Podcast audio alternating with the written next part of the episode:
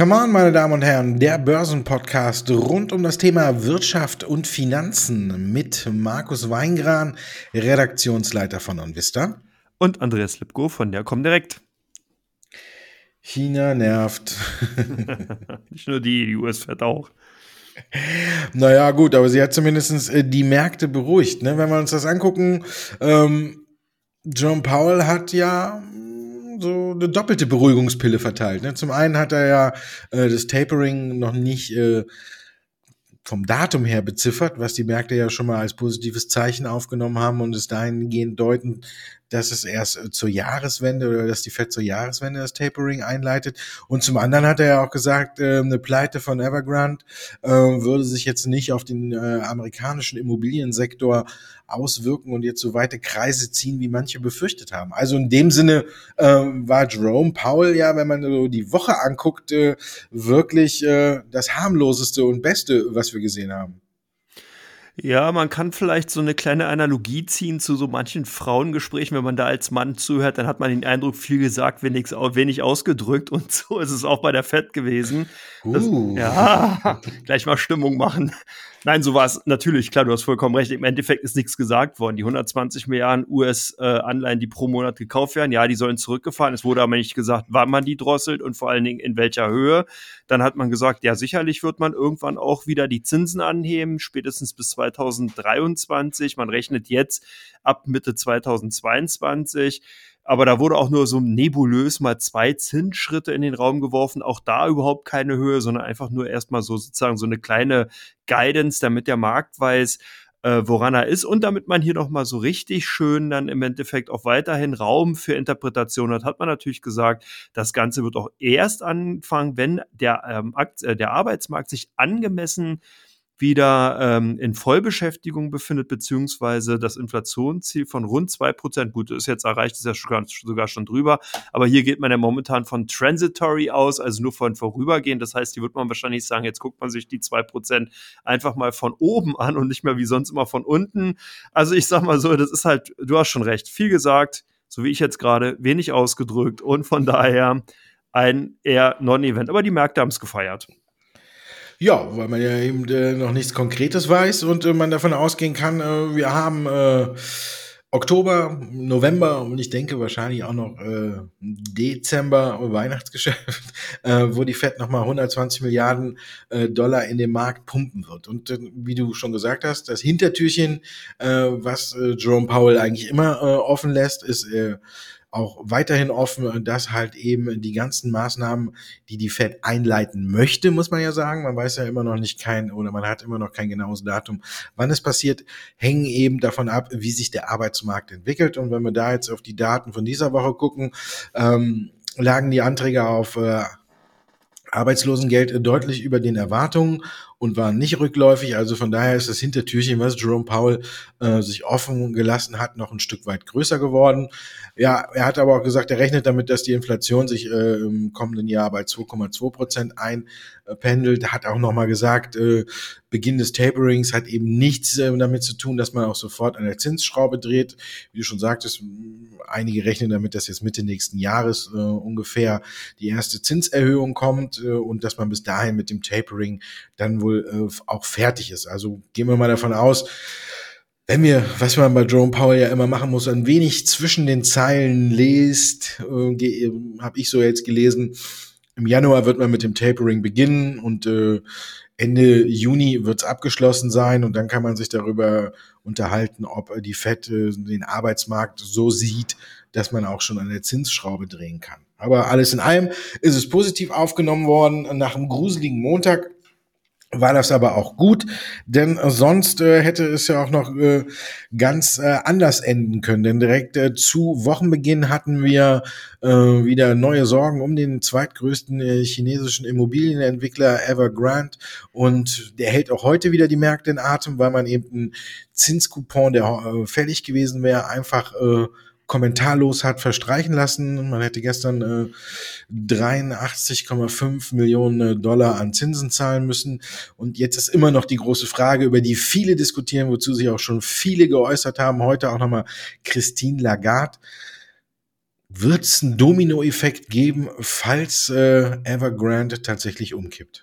Ja, auch da hat sich Herr Jerome, Jerome Powell zu geäußert. Er meinte ja, man hat ein Auge drauf, man beobachtet die Situation, aber die US Fed sieht derzeit keine Anzeichen dafür, dass eine mögliche Pleite oder Insolvenz von Evergrande ähm, dann eben auch auf amerikanische Unternehmen beziehungsweise amerikanische Banken zurückstrahlen oder abstrahlen könnte.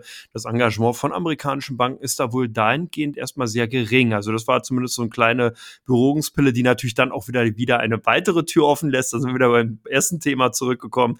Das heißt, wenn es hier natürlich härter werden würde und wenn vielleicht doch eine US-Bank dabei ist, hat man wieder neue Argumentation für die kommenden Sitzungen. Aber nun wieder zurück zu Evergrande.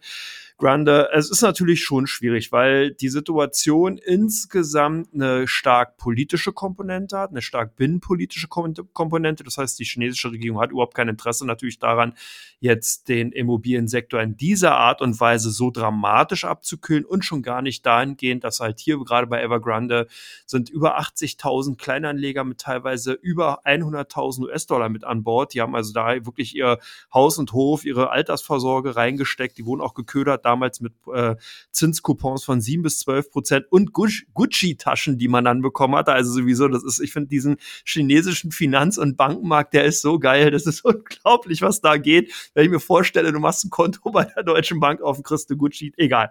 Gut, ähm, also auf jeden Fall, genau, wurden die halt angeködert und äh, Entsprechend äh, ist natürlich auch das Engagement von vielen, vielen chinesischen Kleinanlegern drin. Und da will natürlich jetzt auch die chinesische Regierung einfach sehen, dass die nicht gegen die Wand fahren. Also von daher denke ich mal, werden wir tatsächlich mit allerhöchster Wahrscheinlichkeit ein Bailout sehen von der People Bank aus China. Die wird dann wahrscheinlich da schützen, die Hand drüber halten. Aber das heißt nicht, dass die Aktien etwa von Evergrande äh, einen Freifahrtschein darstellen und dass man jetzt sozusagen sagen kann, naja, das wird schon, sondern ich könnte mir vorstellen, dass da tatsächlich dann eben auf der Kapitalmarktseite bei den Aktien sehr, sehr viel, vielleicht ein Kapitalschnitt oder sowas eben drohen könnte. Also von daher, da würde ich vorsichtig sein. Das Ganze wird auf der schuldrechtlichen Seite ablaufen und da hat man dann als Aktionär oftmals ganz, ganz oft sich eine blutige Nase geholt.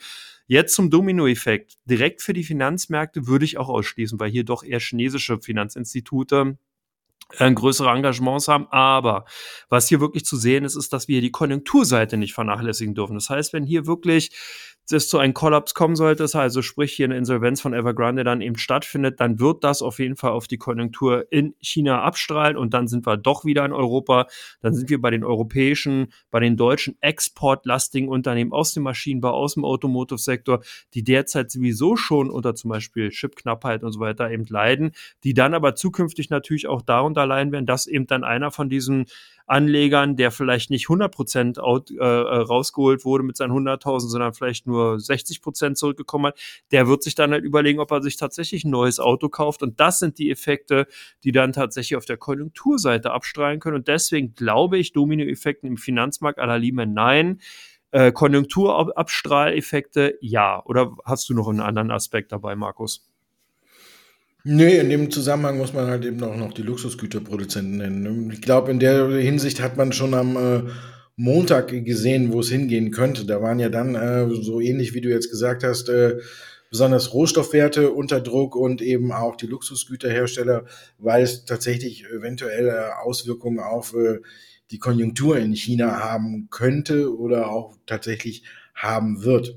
Ich hingegen glaube, dass ähm, Evergrande vor die ja, pleite geht, dass die People's Bank of China hier nicht in dem Sinne eingreifen wird, dass man Evergrande äh, am Leben hält und saniert, sondern äh, dass man Evergrande äh, am, ja, wie, wie drückt man es aus, am äh, anlegerfreundlichsten oder am äh, freundlichsten für die äh, investierten Kleinanleger abwickelt. Ich glaube, Xi Jinping mit seiner neuen Strategie gemeinsamer Wohlstand, den sind äh, so große Konzerne sowieso ein Dorn im Auge, wie man ja auch mit seinen ganzen Regulierungsmaßnahmen gegen Alibaba, Tencent oder was man alles nennen möchte, äh, sieht. Da versucht er ja auch immer mehr mit äh, über eben äh, Regularien die Hand drauf zu bekommen. Wenn er jetzt äh, die Gelegenheit hat, äh, Evergrande aufzulösen und das Ganze auf viele kleinere äh, Immobilienentwickler zu verteilen, die auch äh,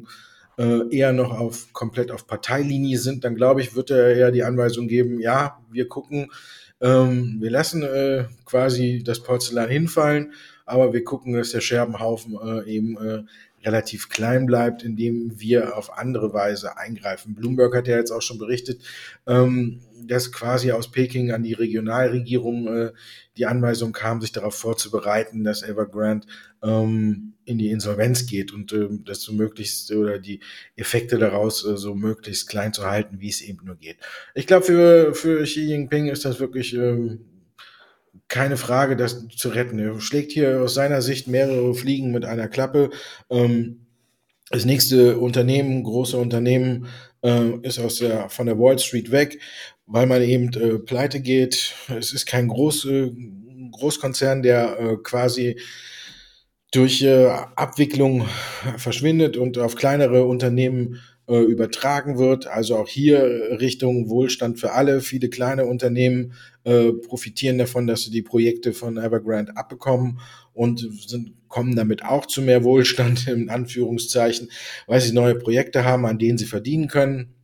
Also ich bin der Meinung, dass äh, das kommt und dass es einen kurzen Schreckmoment nochmal geben wird, der aber, wie du schon sagtest, gar nicht so die ganz großen Domino-Effekt hat, auf jeden Fall nicht aufs Bankwesen.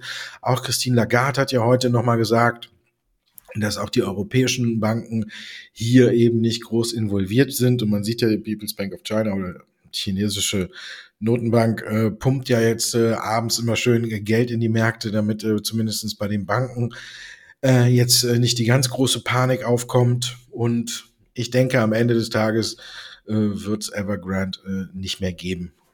Wird noch eine Zeit lang dauern, wird uns noch ein Stück weit beschäftigen.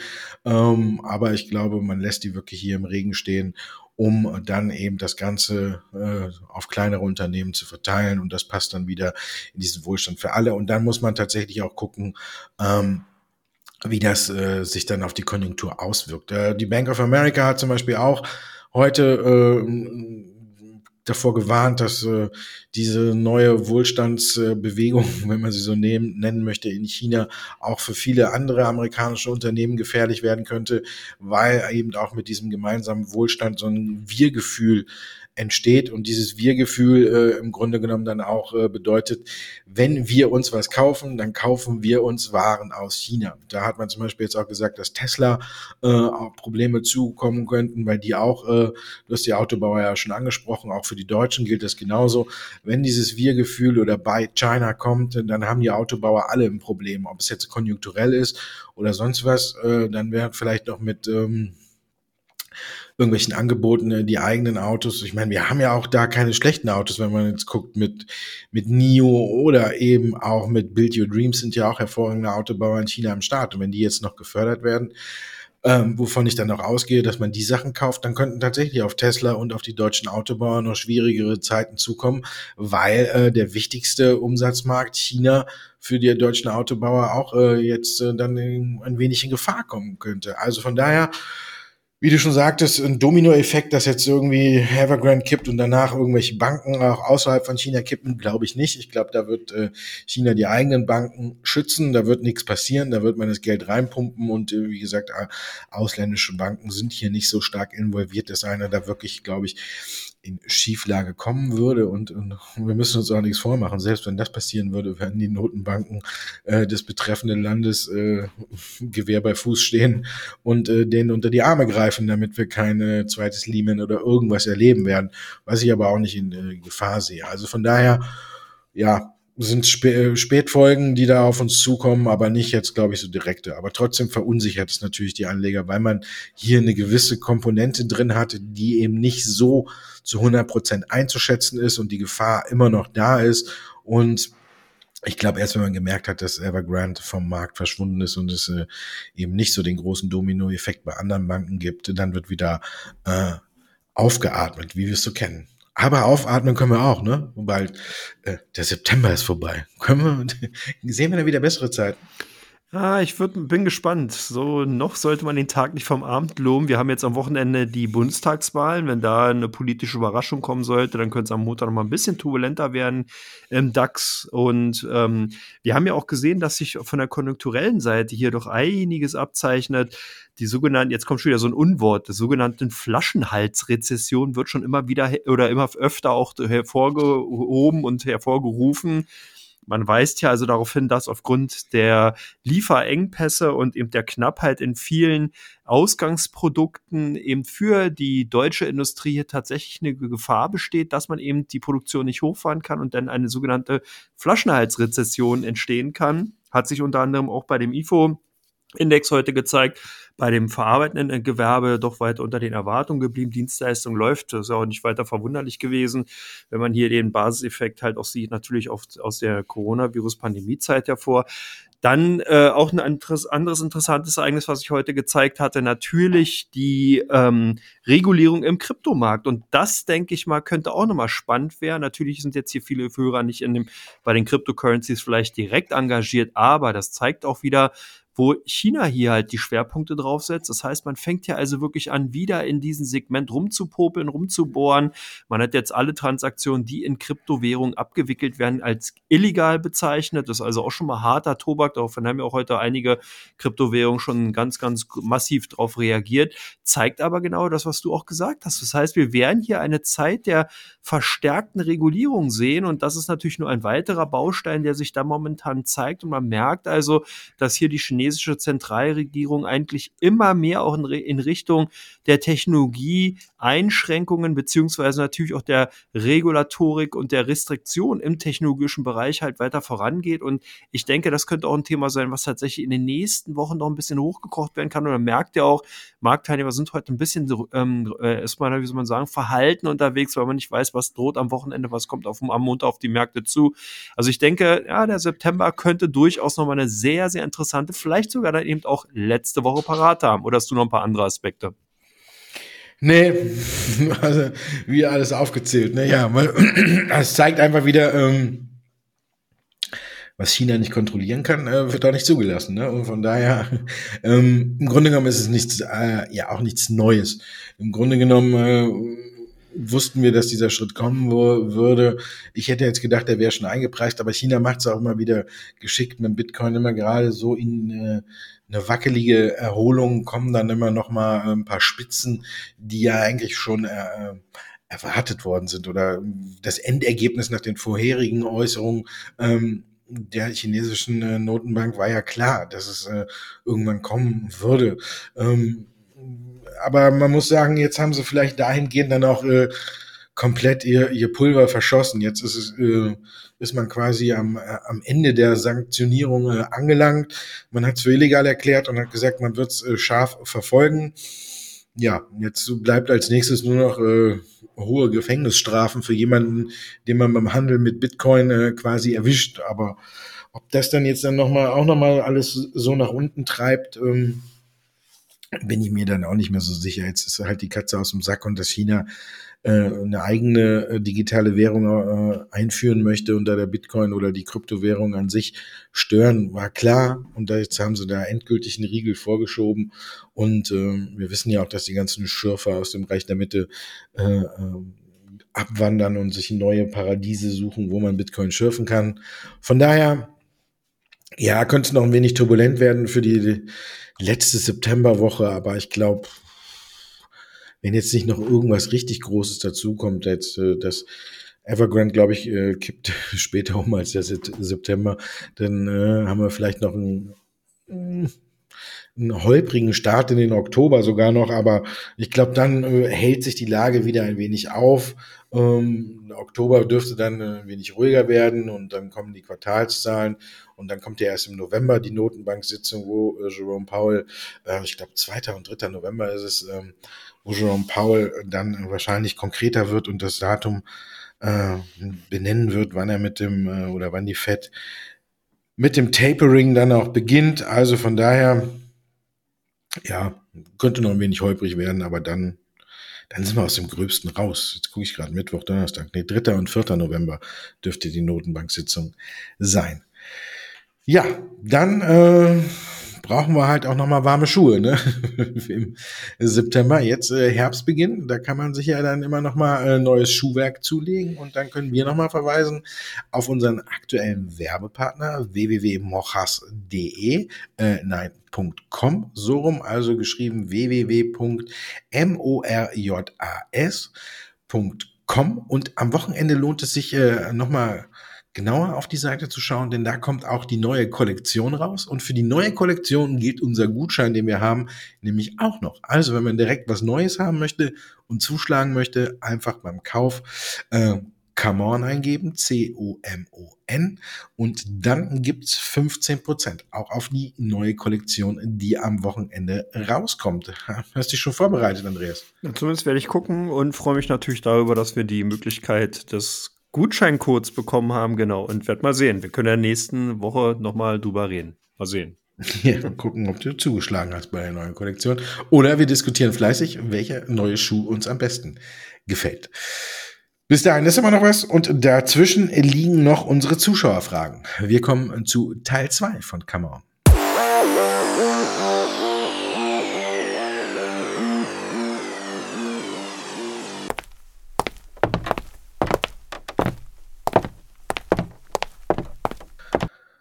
Teil 2, come on, ich hatte es gerade schon gesagt, es geht um die Zuschauerfragen. Sie schicken uns die Fragen, wir picken uns fünf raus und beantworten die dann fleißig in unserem Podcast.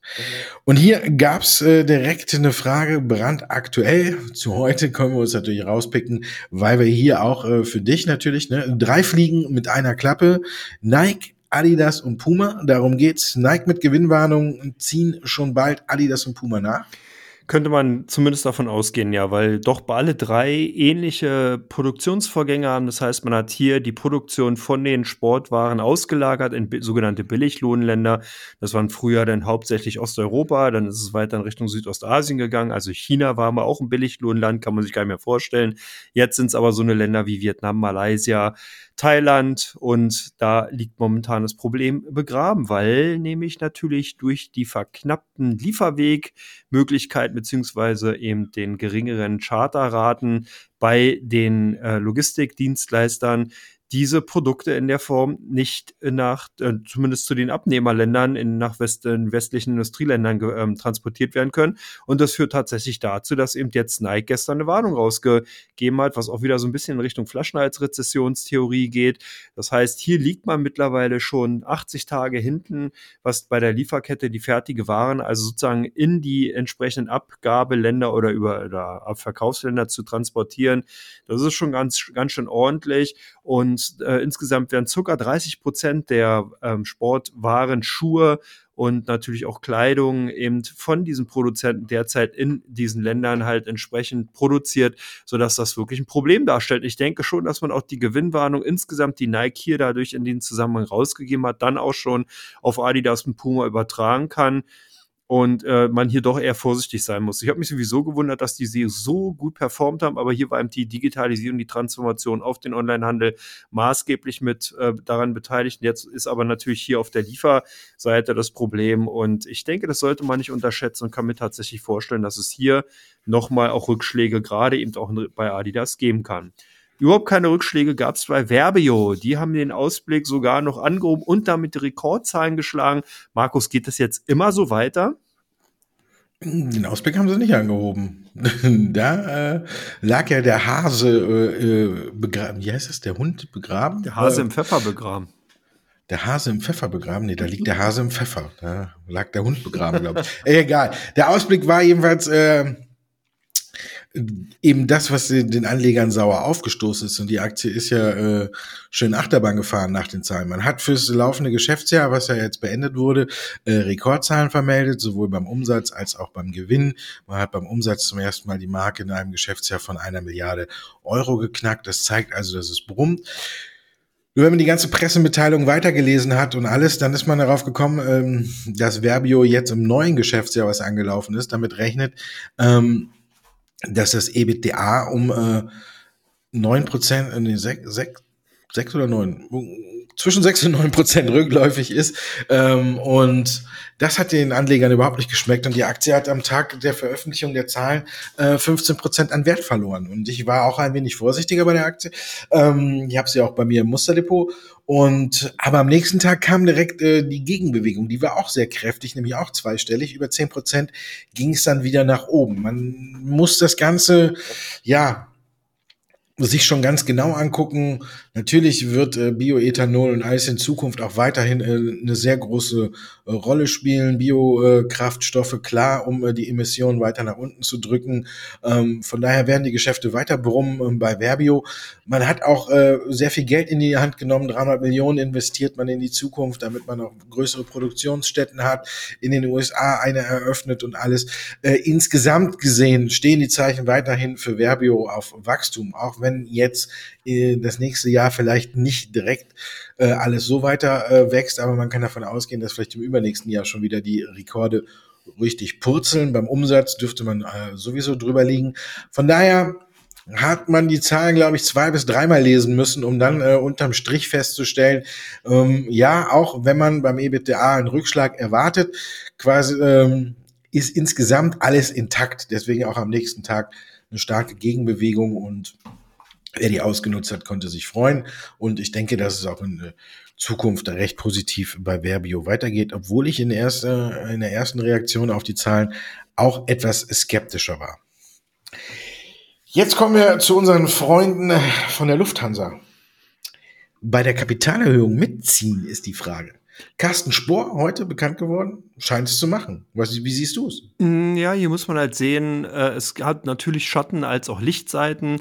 Vielleicht werden wir jetzt erstmal hier ein paar Daten vorkramen. Der Bezugspreis einer Aktie ist ja bekanntlich 3,58, Bezugsverhältnis 1 zu 1. Das hat man am äh, Bezugsrechtskapital, äh, Bezugsrechtsabschlag gerade gesehen an dem Ex-Tag. Ähm, warum hat die Gesellschaft das gemacht? Das ist jetzt vielleicht erstmal wichtig, um eine Entscheidung treffen zu können. Ja, ganz einfach, damit man sich sozusagen den unliebsamen Großaktionär Bundesrepublik Deutschland oder Deutschland in Form der KfW eben loskaufen oder rauskaufen kann. Warum will man das tun? Na, zum einen will man halt verhindern, dass man sich dann zukünftig vielleicht einen Politiker in den Aufsichtsrat reinholt durch eben die Aktionärstruktur und natürlich, was viel wichtiger ist, auf der anderen Seite ist hier ganz wichtig zu sehen, dass europäische Fluggesellschaften, wenn eben ein staatlicher welcher Großaktionär drin ist, beziehungsweise die Staatselfen erhalten, nicht bei Fusions- und Übernahmespielen mitmachen kann. Das ist auch ganz einfach und ganz nachvollziehbar. Das würde ja sonst bedeuten, dass sich hier halt ein Staat einfach bei einer Gesellschaft einkaufen könnte und dann sagt, so gehen wir jetzt auf Shoppingtour, kaufen wir alle Konkurrenten auf, wir kümmern uns um den Rest. Äh, um das zu verändern, hat man genau diese, ähm, diese Klausel sozusagen im Flugrecht, im Aktionärsrecht beziehungsweise dann halt im Kapitalmarktrecht verankert, so dass hier also ähm, nachvollziehbar ist, warum das Management von Lufthansa jetzt sozusagen hier die Gunst der Stunde nutzt und die Aktien rausgibt, die jungen Aktien, um eben den, äh, die KfW da rauszuholen. Ja, äh, der eigene Vorstand kauft ist natürlich auf der einen Seite ein gutes Signal, soll sicherlich auch die genau diese Signalwirkung in den Markt geben. Ich würde hier aber auf der anderen Seite weiterhin eher noch vorsichtig sein ja, es ist eine sehr, sehr hohe Impfquote da, aber man muss sich halt vor Augen halten, das Fluggeschäft, so wie es vor der Pandemie gelaufen ist, war tatsächlich davon geprägt oder da, dadurch geprägt, dass man hier eine unheimlich hohe Auslastung hatte und sozusagen schon fast eine zweite Ebene in die Maschinen reingezogen hat, um noch mehr Leute irgendwie reinzukriegen und dann eben im Endeffekt hochfrequent durch die Lande zu fliegen und damit halt kleine Margen in hoher Frequenz im Endeffekt damit die Gewinne zu erzielen. Auch international war natürlich hier gerade die Langstrecke Langstreckenzüge waren, äh, Langstreckenflüge, Entschuldigung, waren natürlich die Flugstrecken, ähm, die am meisten Marge parat hatten. Und hier sieht man ja schon viel Verunsicherung bei den äh, ehemaligen Fluggästen. Man weiß nicht, wo muss ich geimpft sein, wo muss ich einen Mundschutz haben, wo muss ich mir, was ich, eine rote Mütze aufsetzen, wenn ich jetzt darin will und so weiter. Also die Vorschriften, um in ein anderes Land zu fliegen oder zu fahren oder einreisen zu können, sind doch teilweise, sind nicht äh, wirklich homogen und nur schwer zu nachzuvollziehen. Und deswegen merkt man einfach hier eine Zurückhaltung. Eine Besserung kann man, denke ich mal, frühestens 2023 erwarten. Und genau das muss man halt auch in Betracht ziehen, wenn man eben die Aktien kaufen will, beziehungsweise dann eben zeichnen möchte. Da muss man eben sehen, den Bestand, den man dann im Endeffekt schon im Depot hat, reicht der sozusagen aus von der Größe hat man damit so eigentlich schon sein Depot ganz gut entsprechend berücksichtigt mit dem Thema Fluggesellschaften. Dann sollte man vielleicht darüber nachdenken, die Bezugsrechte zu verkaufen und nicht zu ziehen. Hat man aber vielleicht nur so eine kleine, ja, ich habe meinen Fuß in der Türposition, das kann man ja auch machen. Dann besteht natürlich die Möglichkeit, über die Bezugsrechte junge Aktien zu kaufen oder sogar noch Bezugsrechte dazu zu kaufen und noch mehr junge Aktien dazu zu kaufen. Die Möglichkeit besteht auch. Die Aktien werden dann zur nächsten AV zusammengelegt, obwohl die Lufthansa äh, bezahlt ja momentan keine Dividende. Das könnte sogar sein, dass da die Zusammenlegung dass da gleich die gleichen Aktien ausgegeben werden. Das weiß ich jetzt aktuell nicht, das müsste man nochmal sehen, aber ansonsten werden die zur nächsten AV formell zumindest zusammengelegt. Und der dritte Punkt ist natürlich der, dass man eben sagt, ja, ich habe schon Bestand, ich möchte den jetzt aber vergrößern, weil ich im Lotto gewonnen habe. Dann kann man natürlich auch die Bezugsrechte voll nutzen, um eben im Endeffekt äh, da nochmal richtig reinzusteigen, dann sollte man aber auch halt sehen, okay, was für eine Perspektive sehe ich. Also von daher denke ich mal, vielleicht kann man das so runterbrechen, pauschal sagen, mitmachen, nicht mitmachen kann man nicht. Das ist eine sehr, sehr individuelle Entscheidung.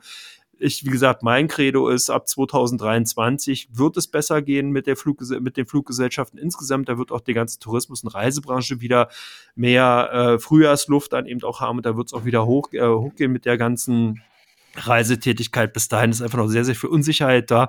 Und vor allen Dingen die äh, Fluglinien haben einfach noch ein paar Hausaufgaben zu machen bis dahin. Und ich denke, deswegen äh, ist das ein Aspekt, der berücksichtigt werden muss. Bei Valneva war auch eine ganze Menge zu berücksichtigen. Wir haben ja die Aktie auch in den letzten beiden Ausgaben schon hier drin gehabt. Aber jetzt die, sind die Aktien wieder angezogen. Ist denn aus deiner Meinung nach oder aus deiner Sicht heraus jetzt hier nächster Hype zu erwarten?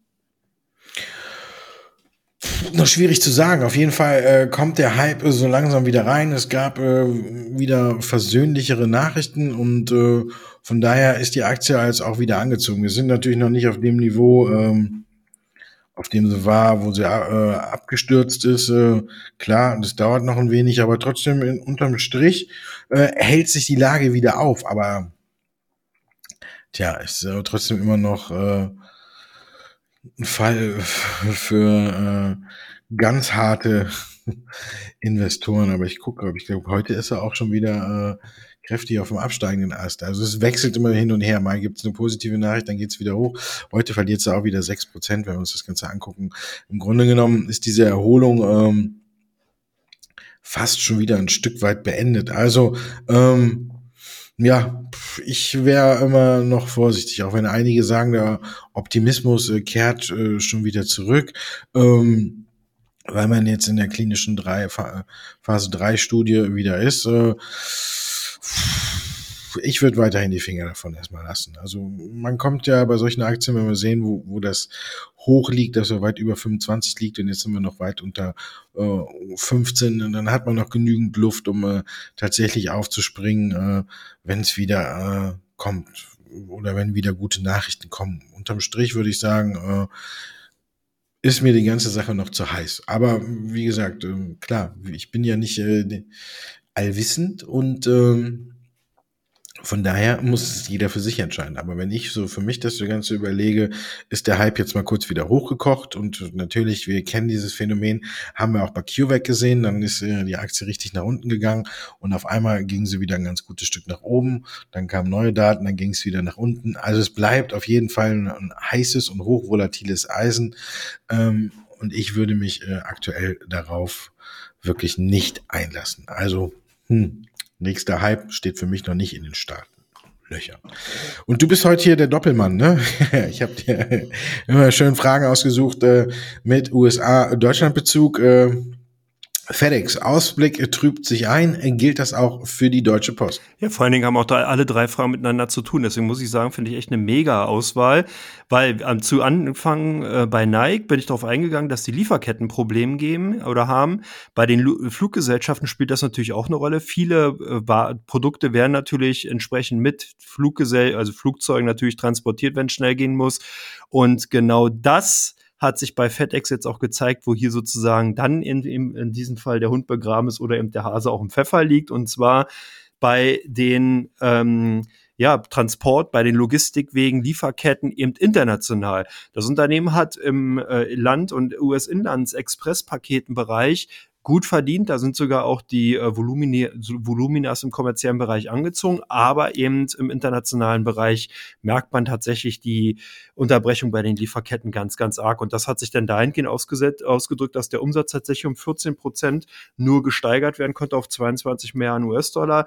Das ist weniger, als die Analysten erwartet haben, weil man eben hier gedacht hat, jetzt geht's rund, es erholt sich alles, die globale Konjunktur kommt jetzt richtig ins Laufen, aber nicht so, wie die Analysten erwartet haben. Und das lässt sich auch runterbrechen auf den Gewinn pro Aktie, der dann nur in Anführungsstrichen nur bei 4,37 Dollar lag und nicht wie erwartet bei 4,91 Dollar. Also man merkt schon, dass hier also entsprechend äh, eine kleine Verlangsamung auf jeden Fall zu sehen ist. Und das kann sich natürlich auch bei der Deutschen Post, DHL, ebenfalls auswirken, weil beide Unternehmen sind doch relativ stark vergleichbar. Das äh, ist auf jeden Fall möglich und beide Unternehmen sind auch international, gerade bei den großen und wichtigen Logistikwegen und hier natürlich auch bei der äh, Verfrachtung beziehungsweise bei den Dienstleistungen eben im Logistikbereich sehr stark international aufgestellt. Und deswegen glaube ich, ja, man kann auch hier direkt Parallelen eben zur Deutschen Post ziehen, wobei hier aber nochmal zusätzlich berücksichtigt werden muss, die Deutsche Post hat eben Monopolstellung ab quasi Monopolstellung in Deutschland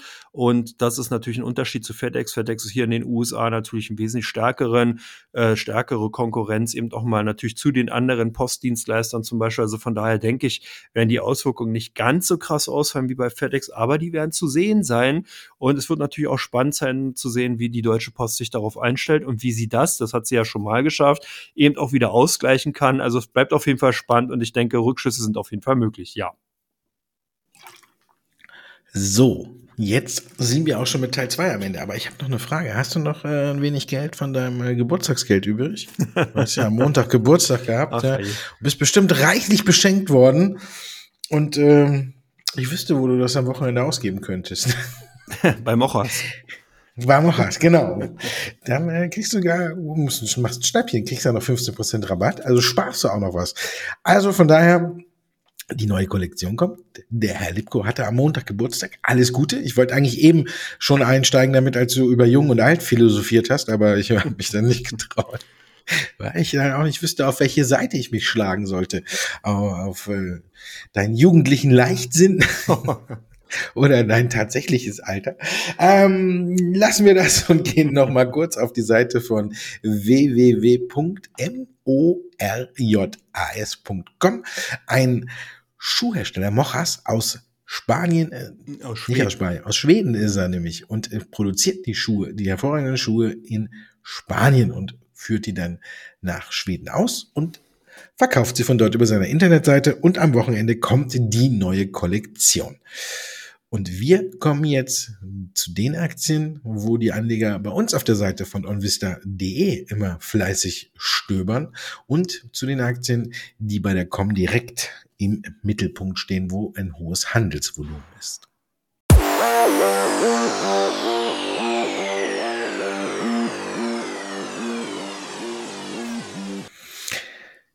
Teil 3 von Come On. Wir gucken auf Aktien von OnVista und Aktien von der Comdirect. Und wir fangen an mit der Comdirect und mit einer Aktie, die ich auch im Musterdepot habe. Solway. Was machen die Anleger damit? Bei euch zumindest.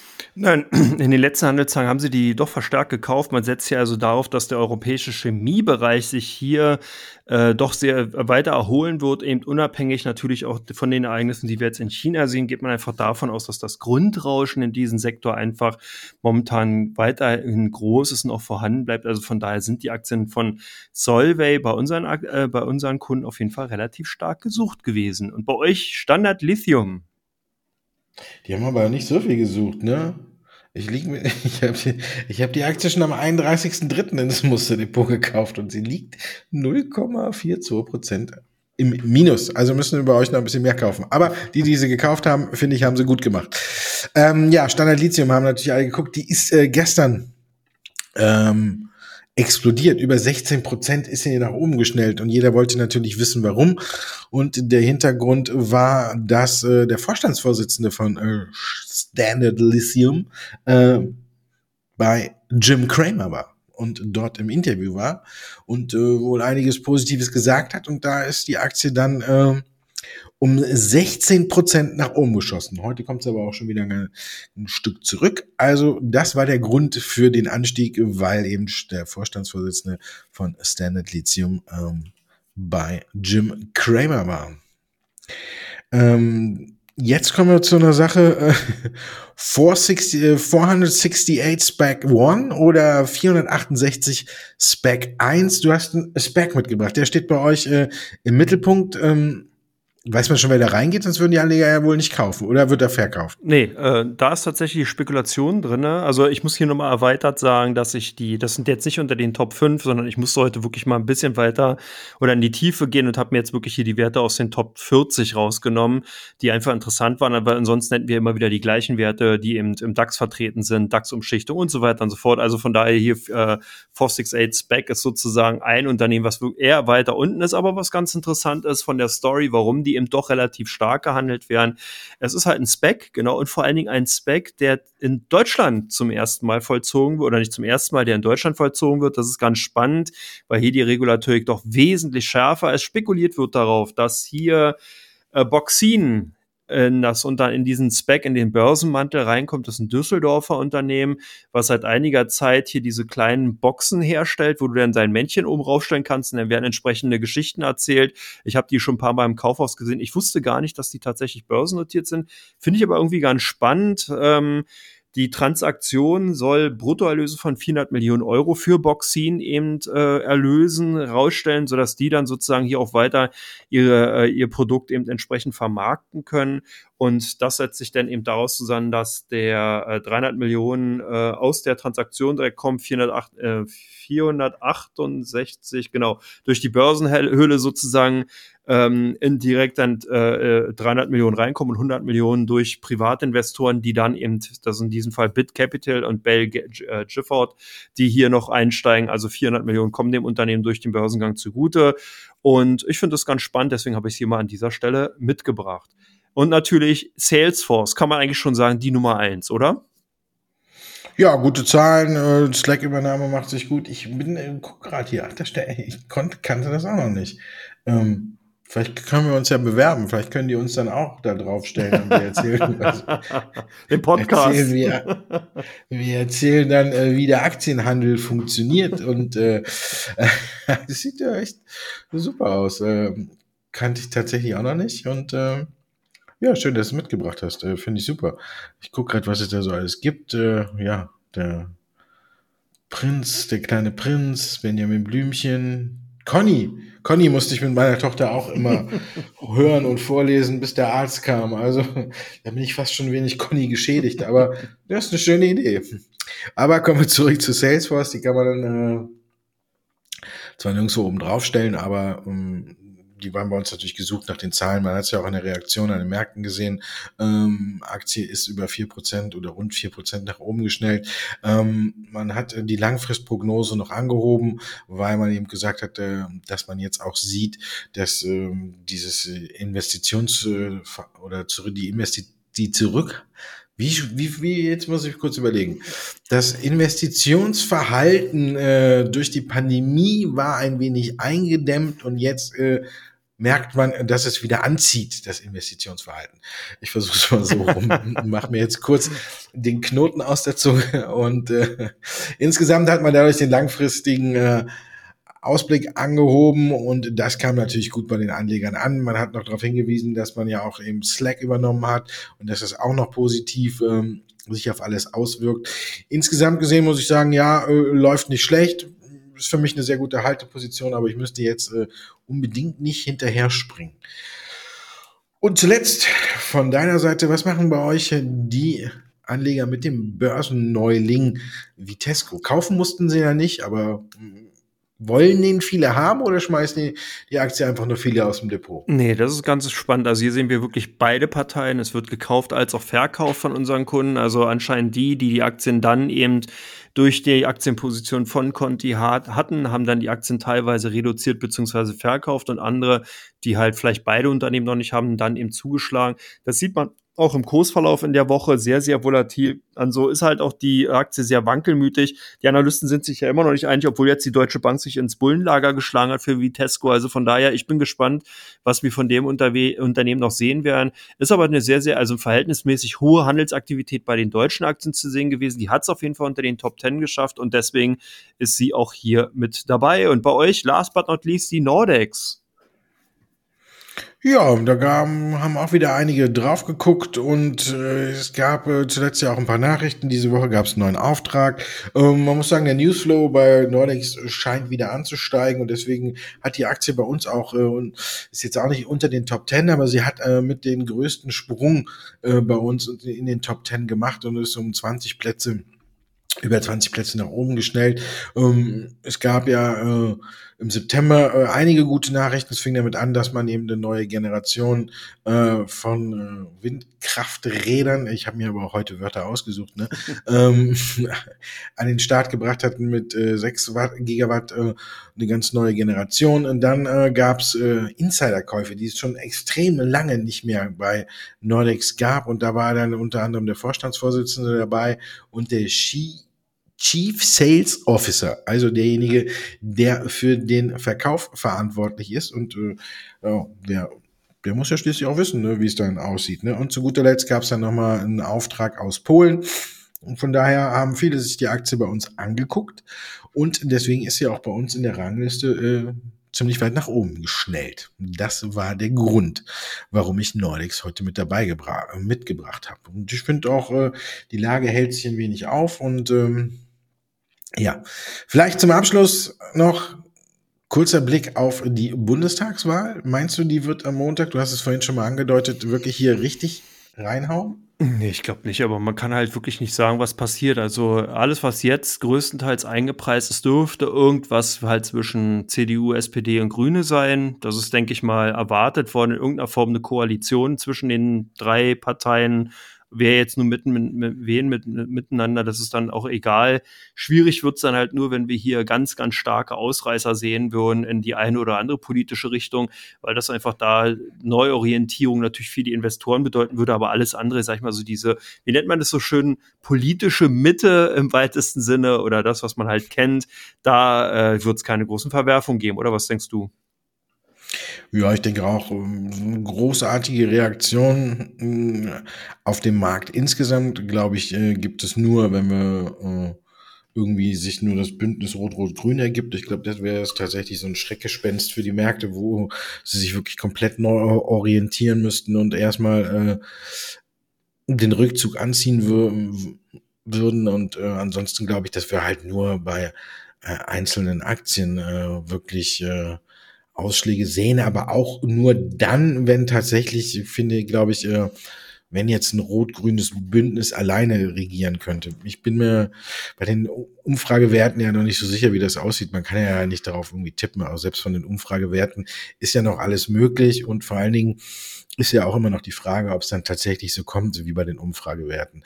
Und von daher muss man mal abwarten. Ich glaube, wenn jetzt äh, tatsächlich die Wahl ergeben würde, dass Rot-Grün alleine regieren können, könnte, dann glaube ich, würden wir bei den, bei den Banken, bei den Immobilienwerten, würden wir schon äh, Ausschläge sehen, die nicht gerade äh, erfreulich sind für, für die jeweiligen Aktien. Aber ansonsten, ja, muss man mal gucken, wenn es irgendwie eine Möglichkeit gibt, äh, ähm, dass es sich eine andere Konstellation ergibt. Jetzt wird ja auch viel Werbung gemacht für Jamaika. Ich bin mal gespannt, wie es ausgehen wird. Also von daher, ja, ich glaube nur wirklich, wenn ähm, Rot-Rot-Grün, aber ich glaube, das kann man auch nach dem am Montag auch noch nicht feststellen, ob das tatsächlich kommen wird. Also von daher glaube ich auch nicht, dass wir so die großen Ausschläge am Markt sehen werden, äh, sondern erstmal äh, warten, äh, dass die Ausschläge dann erst kommen, sobald sich die ersten Koalitionsverhandlungen äh, dann ergeben und man so absehen kann, wer denn dann mit wem das Ruder übernimmt.